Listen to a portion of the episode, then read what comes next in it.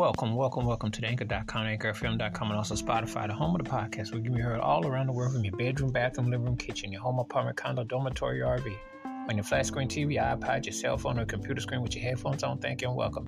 Have you had to be on the drive through curbside service, parking lot with a mask on, back to school, back to work, in clean places and things? Please welcome. And please continue to be safe and careful. And again, you can hear this episode on Anchor.com, AnchorFM.com, or Spotify. Appreciate your support. Now, on with the episode.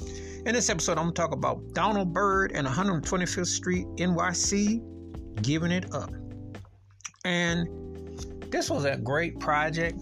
Um, Donald Byrd teaming up, again, work part with the Mizell Brothers and part of the New York Gang. Uh, very funky jazz funk, part of his fusion, part of his great 70s run.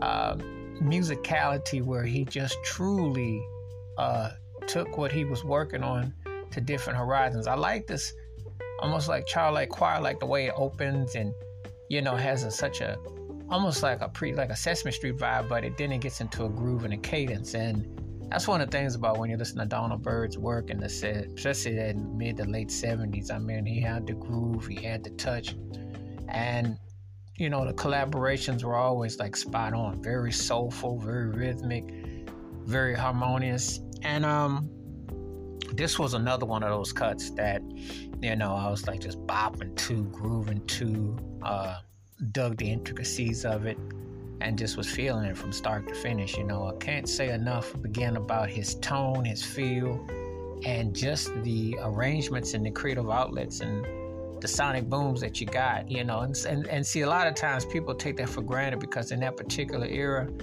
I mean, you could try so many things musically, and they had such a, a array of color, an array of display, um, and just another example of the depth and the magnitude and the force and the greatness of that era. Why I always say it's the best era that um, you know uh, that I've ever heard musically, to say the least. So just another, you know, great piece of music and, uh, you know, just strong musicianship, harmonious, and production. Wash your hands, keep your mind clear, watch out for another. Please give me thoughts and takes on Donald Byrd and 125th Street, NYC, giving it up, and how this stacks up in his vast catalog. Some people forget he was a straight bop player.